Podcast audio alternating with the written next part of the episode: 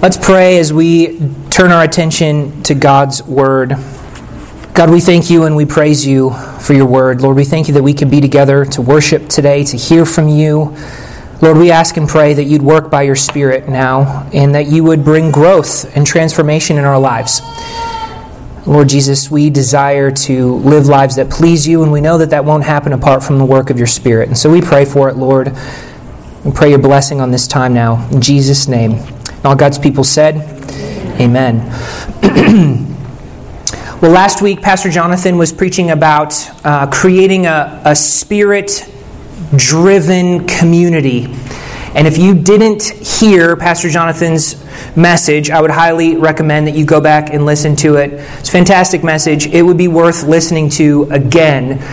Uh, today, we are going to be talking about a foundational principle that supports everything that we do to build a spirit driven community. And to start off with, I, I need a couple of volunteers. Oh, I've already got two. One more? Do I have a, do I have a third? All right, come on up. So, I've got some tea here, and I want you to taste it. Cold. I make no promises about whether or not it's, it's any good. All right, but here's there's just two catches for this before you taste the tea. Uh, number one is you have to put a spoonful of something into the tea before you can drink it. Okay? Either a spoonful of sugar or a spoonful of salt. Now, it's your choice. You can put whichever one you want, but at least one, let's say two. Let's say two spoonfuls in, and, and you, the second rule is, is you have to taste whatever you fix. You have to at least take a drink. You okay with that? Okay, but don't worry, I've clearly marked the bag so you'll know which one is which. S is for sugar and S is for salt. Okay, no, I'm kidding. I'm kidding. I wouldn't do that. Salt and sugar. It's clearly marked. Oh, it's, it's broken. Um, no, it's clearly marked. The spoon is inside. This is the sugar, so there's no mistake. And this is the salt. So go ahead, take a spoonful, either one, mix it in. Go, go ahead. Mix it in, mix it in real good. Did you get one or two? I got like one and a half. One and a half? You went big.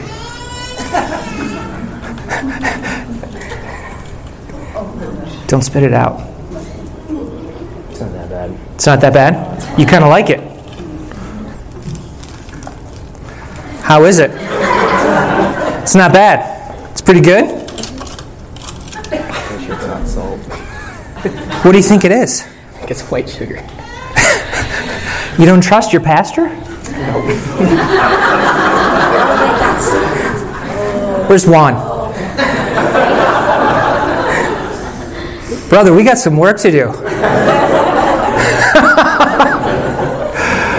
okay, all right, question time. It is salt. You thought I was tricking you.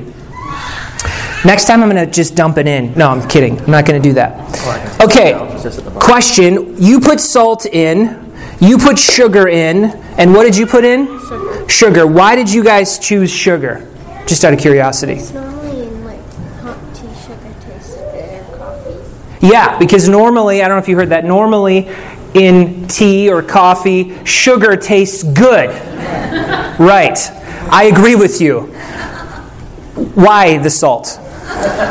I just was very curious to see what it would taste like. Just curious to see what it would taste like. and it's been sitting at the bottom now. I could taste it. After Now you can taste it. It kind of has like a nasty Yeah. aftertaste. Okay, give them a big round of applause.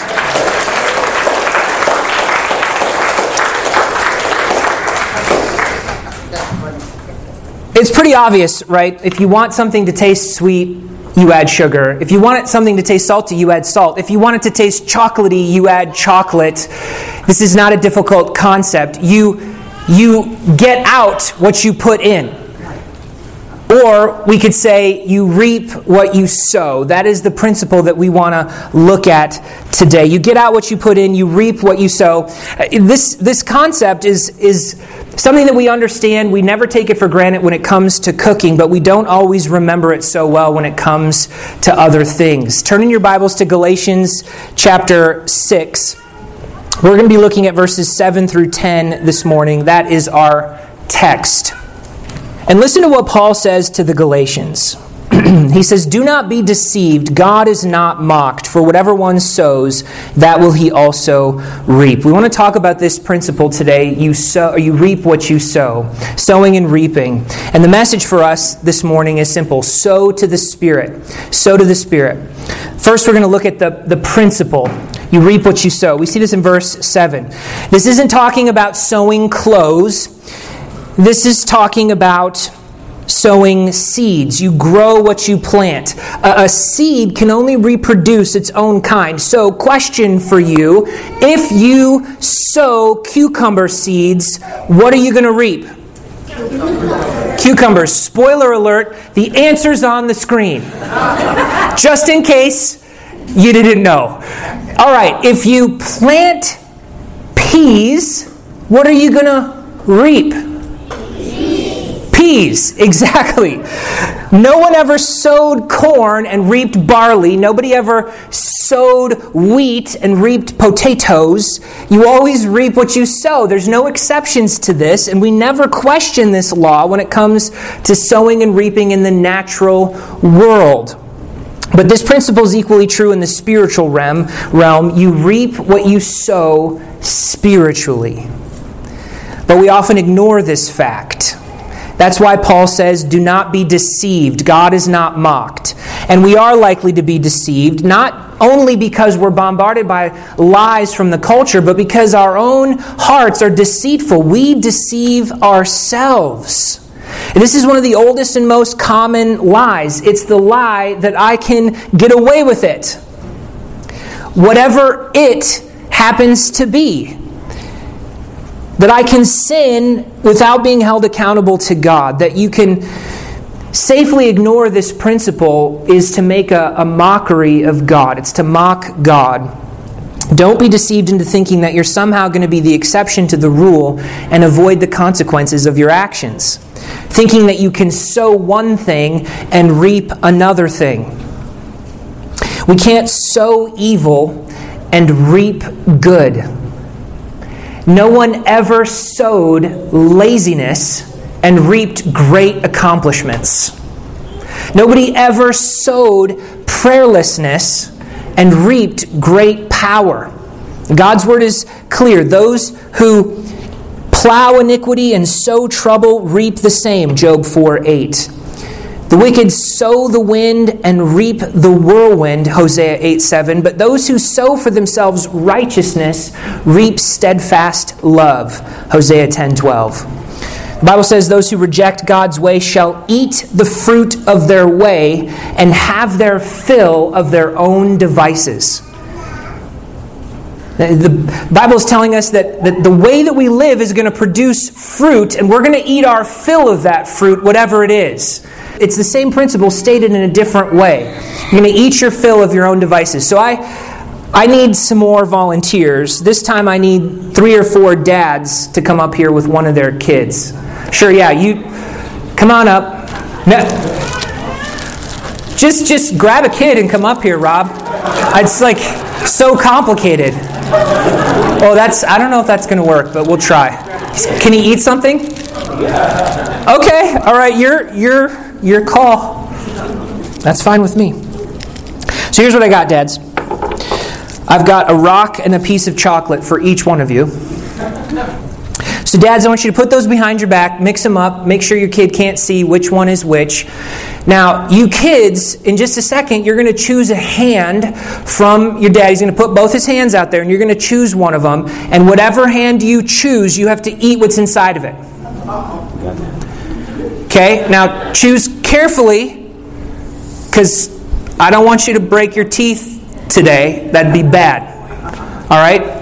Now, dads, question for you Do you want your child to eat a rock? No. No.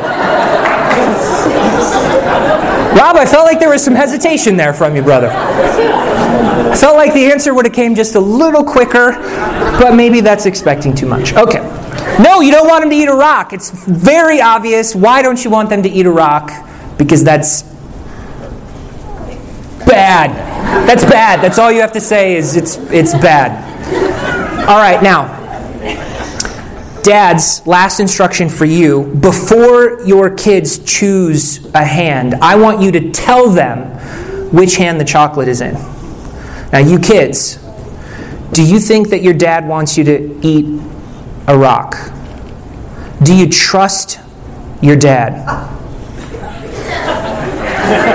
Again, hesitation from the Reno family. Wow. All right, let's do this. Hands out. I'm not sure. I don't know how this is going to go. This.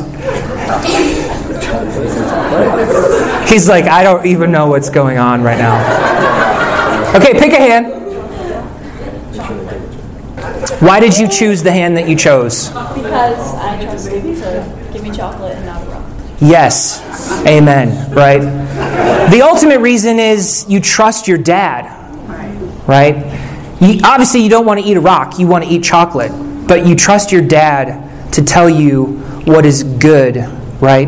And in the same way, we have a Heavenly Father who tells us what is good, tells us the way to go. And if we trust Him, we will benefit and be blessed by that, right? Give them a round of applause. You guys can go sit down.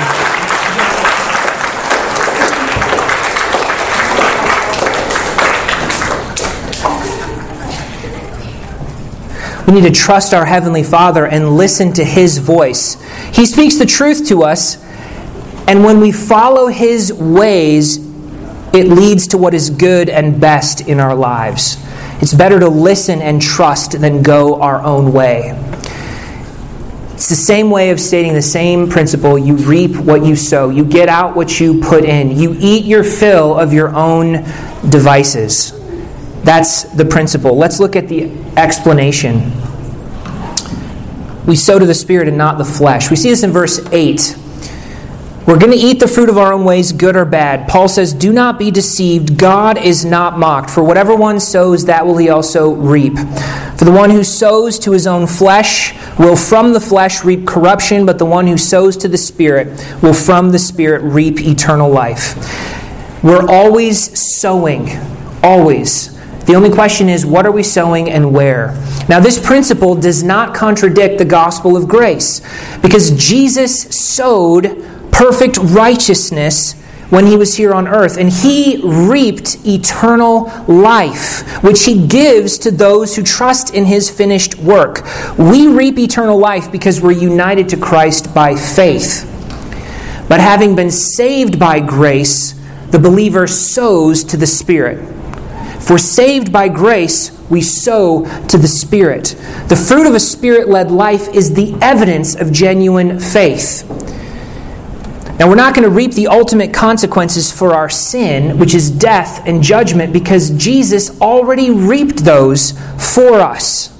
But we still reap earthly consequences. We can suffer physical death and other earthly consequences for our sin. Things like pain, regret, heartache, loss, and all different kinds of trouble. So, this law of sowing and reaping still operates in the lives of believers. When we sin, though, we experience godly guilt, which is meant to lead us to repentance and forgiveness and back to Jesus Christ and walking with Him. We find forgiveness and strength in Christ to help us walk by the Spirit. What's sowing to the flesh? Well, it's seeking to gratify your sinful desires. It's all the things listed in, in Galatians 5 19 through 21, which we talked about a couple weeks ago. Let me read it again.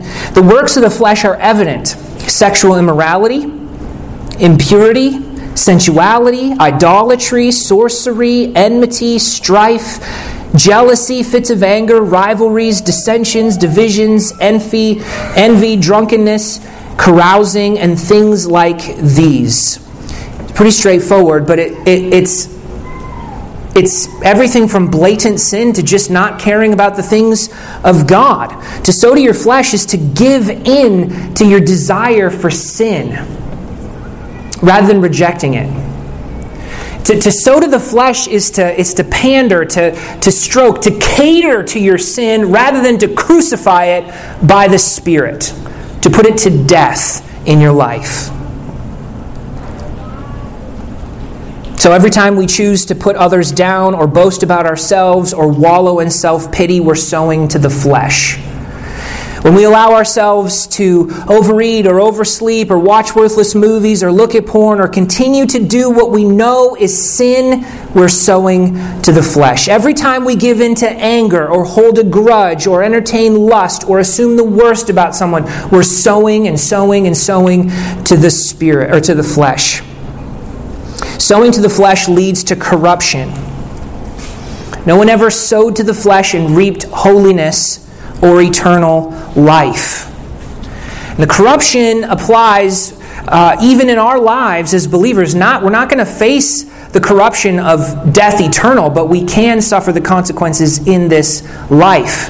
But you'll remember that if you're living a life where you're practicing this kind of a life, a life of sin, a life of the works of the flesh, where you're sowing to the flesh, and that's the pattern of your life, Paul says if you live that way on a consistent basis, unrepentant, that's the pattern of your life, you will not inherit the kingdom of God. So you're not saved by works, but you're not saved without them either. As Martin Luther said, we're saved by faith alone, but the kind of faith that saves is never alone. Faith in Jesus Christ always results in good works. That's the evidence of our faith and our salvation. So it leads to corruption. But thankfully, there's another way to sow, sowing to the Spirit. That's the same as walking by the Spirit. When you do, you're not going to gratify the flesh you'll have the fruit of the Spirit. It's listening to the Holy Spirit as the Spirit comes throughout your day and tells you, uh, this is the way, walk in it. Don't go that direction, go this direction. When you listen to the Holy Spirit guiding you in God's truth, you're sowing to the Spirit. Whenever we think or say or do anything to please and honor God, we're sowing to the Spirit. It's being led by the Spirit, abiding in Christ and His Word. And the ultimate end of such a life is eternal life. Again, no sin can separate a believer from your life in Christ, but any sin can prevent you from enjoying your life in Christ. The fruit of the Spirit is the blessings that we reap when we sow to the Spirit love and joy and peace and patience and kindness, gentleness, faithfulness, self control. These things and others are the, the blessings that we reap. So, what's involved then with sowing and reaping? Well, first, it takes wisdom. The farmer has a choice of what he plants in his fields.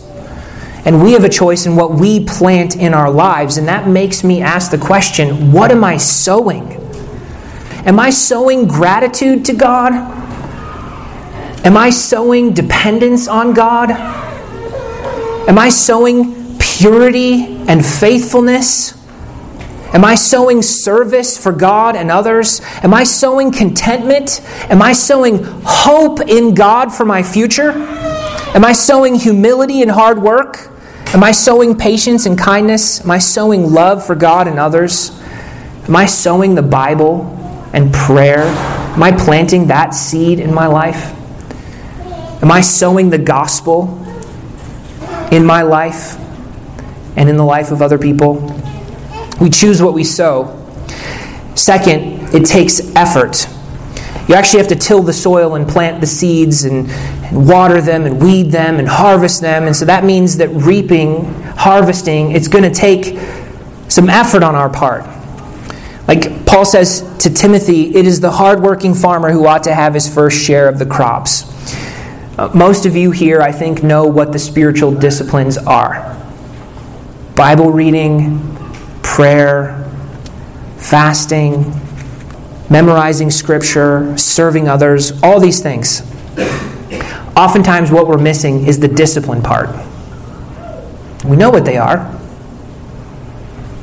but we're missing the effort, the discipline part. We have to at some point resolve to make the sacrifice of time and effort to be disciplined. Third, it takes dependence on God. The farmer sows and he weeds and he waters, but ultimately it's God who gives the growth. He can put in all the effort he wants, but only God can make it grow. I grew up in a family of farmers. I've got several uncles who are farmers. And let me tell you, they work hard. And when they're not working hard, they're usually talking about the weather. because no matter how hard they work, they're still dependent on the weather. They're still dependent on God. So they work hard, but they also trust deeply. We do too when we sow. We work hard, but we trust God. We depend on Him because only God can give the growth. Amen? And fourth, it takes patience. The Puritan John Brown said, Many Christians are like little children. They would sow and reap in the same day. Got a little soil here and a little packet of tomatoes. If I can. Well, that's harder to open than I thought. There's got to be a trick to this. All right, let's just imagine that I opened this and I have a seed in my hand. Should I try my key? Yeah. Yeah. Oh, never mind, I got it. Oh, oh. Oh, I totally made a mess of that. Oh, they're little. You can tell I'm, I've got a real green thumb. Okay, I've got my seed here. I think I got like six, and I'm just going to plant them. Uh, all right, I've, you can. There's actual dirt in there. You see that? All right, so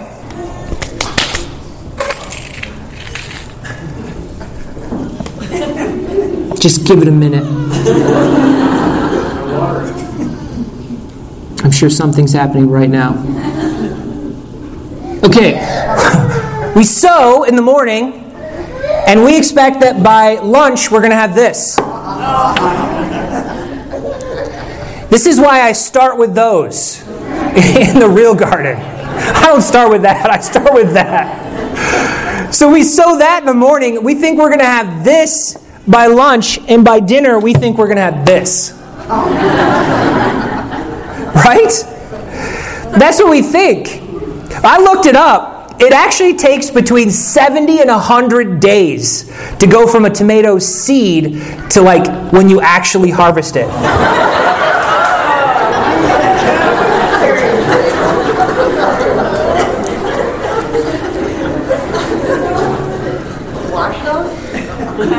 Course, I wash them. I'm not a heathen. A hundred days, that's like two or three months, right? Who has that kind of time? We grow impatient, right? We want to plant and we expect to, to harvest in the same day, but there's always a delay between the sowing and the reaping. That's why it's so deceptive when we sow to the flesh and nothing really terrible happens right away.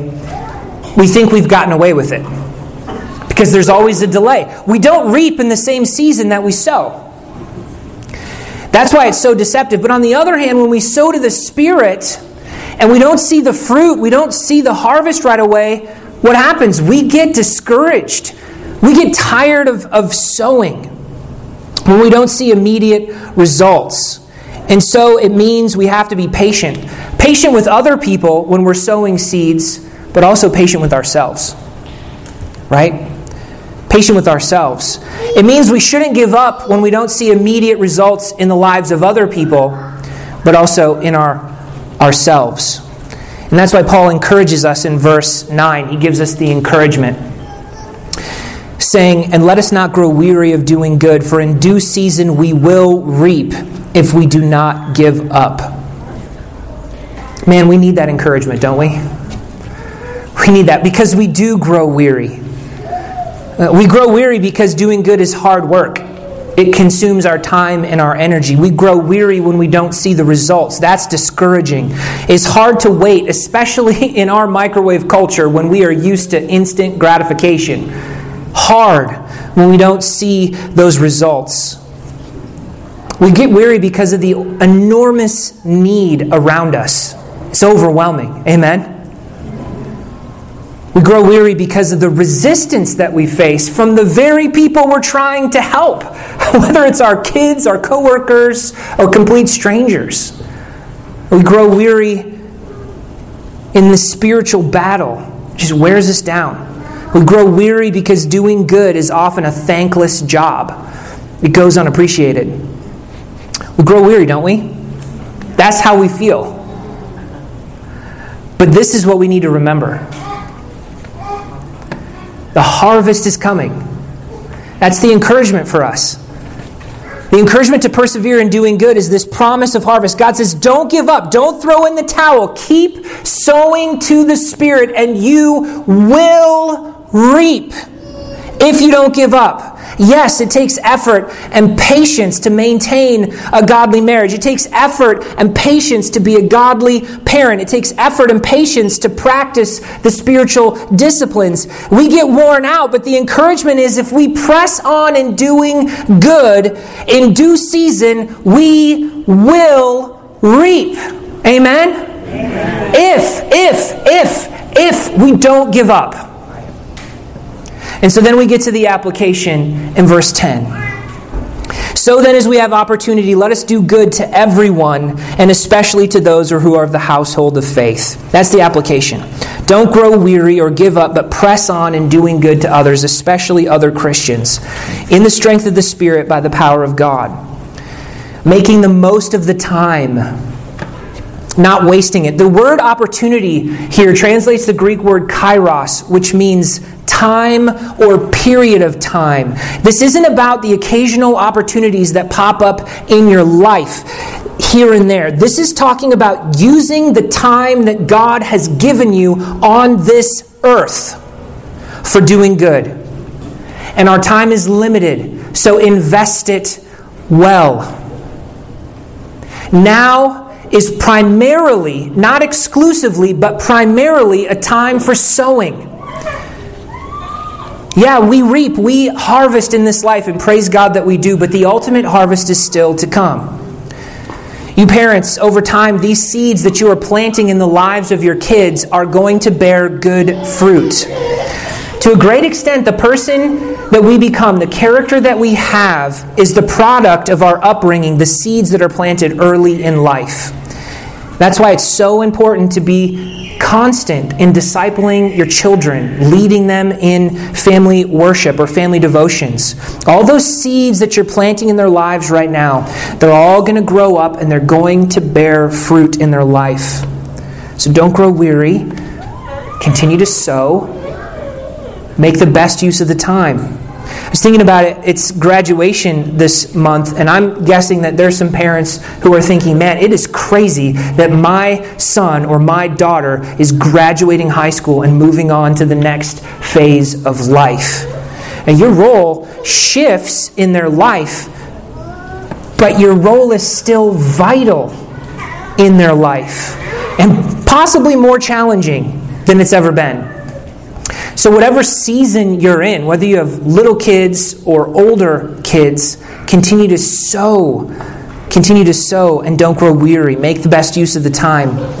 You teens, you young people here today, the habits that you are sowing into your life right now are going to produce who you are in the future. Those things are going to grow up and you're going to reap those things. All these numerous little decisions that you are making right now, all these little choices that you're making are going to add up. So, when you make the choice to, to get up and read your Bible and have your personal devotion rather than sleeping in, when you choose to obey your mom and dad when they ask you to do something, when you choose to be a person who encourages and, and builds up the faith of the people around you, all these little decisions that you are making, they're all seeds that you are planting in your life, and it's building the person who you are going to become. Habits are like trees they're strengthened with age.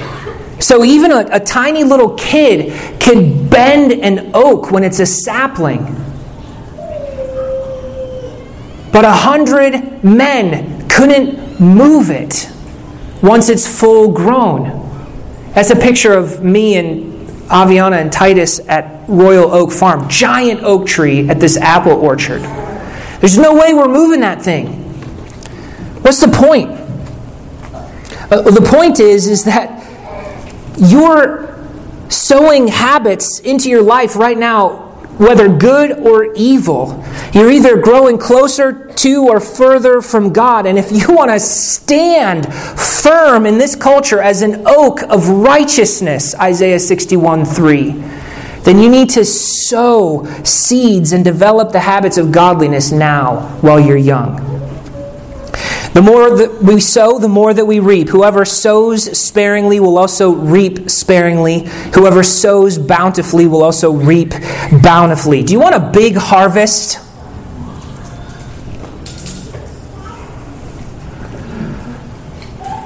Do you want a big harvest? Yes. sow bountifully. Sow bountifully. Don't give up. I'm going to leave you with some encouragement as we close. Number one, it's never too late. I said before, we're always sowing. That's a given. So it's never too late to start uprooting weeds, tilling the garden of your life, and to begin replanting good seeds that will grow up and bear fruit. Second, faithfulness equals success. Our part's to be faithful in planting the seeds. It's God's responsibility to bring the growth, to make them bear fruit in our lives and in the lives of others. If only God can give the growth, then, then success isn't defined by the outcome. It's defined by faithfulness in what God has called you to do. Faithfulness equals success. So depend on God, trust in Him. Third, God intends to use you in the lives of other believers. Verse 1 talked about uh, restoring people in a spirit of gentleness. Verse 2 talks about bearing each other's burdens. Verse 10 talks about doing good to everyone, including other Christians. God has put your family, your friends, your coworkers, your neighbors in your life, and He wants to use you in their lives. That's an encouragement, brothers and sisters. Listen, the question I don't know if God wants to use me. Yes, he does. Will God use me if I do this? Yes, He will. God wants to use you in the lives of the people around you. Man, what an encouragement that is. If you sow to the Spirit in your life and in the lives of those around you, God will use you. It's guaranteed. And that leads to number four. You will reap if you don't give up. That's a promise. God assures us if we continue in the Lord's ways and the Lord's work, we're going to reap in due time. You will bear good fruit if you sow to the Spirit. And because we're not farmers, I feel like we need to be reminded that when you harvest, you always reap more than you sow. Finally, God's grace is all sufficient for this. So we depend on the strength and grace that the Spirit provides. We pray, Lord, please help me have the strength to do good. So we have to expect that we are going to reap what we sow. If you want to reap a good harvest, then sow to the Spirit because God promises in due time you will reap. Let's pray. God, we thank you and we praise you for your word. We thank you for your spirit. We thank you for this promise that you want to use us. And I just pray for each one of us that you would help us to sow to the Spirit. God, for those who are weary in doing good here today, I pray that you'd encourage their hearts from your word. Lord, I pray that you'd encourage them to press on, to persevere in doing good, that they would not give up. Lord, there's so many different things that cause us to be weary, and I just pray, God, that you'd encourage our hearts today to persevere in doing good, to sowing to the Spirit. Lord, we trust you. We trust that you are bringing a harvest in the future. We thank you for it. In Jesus' name, amen.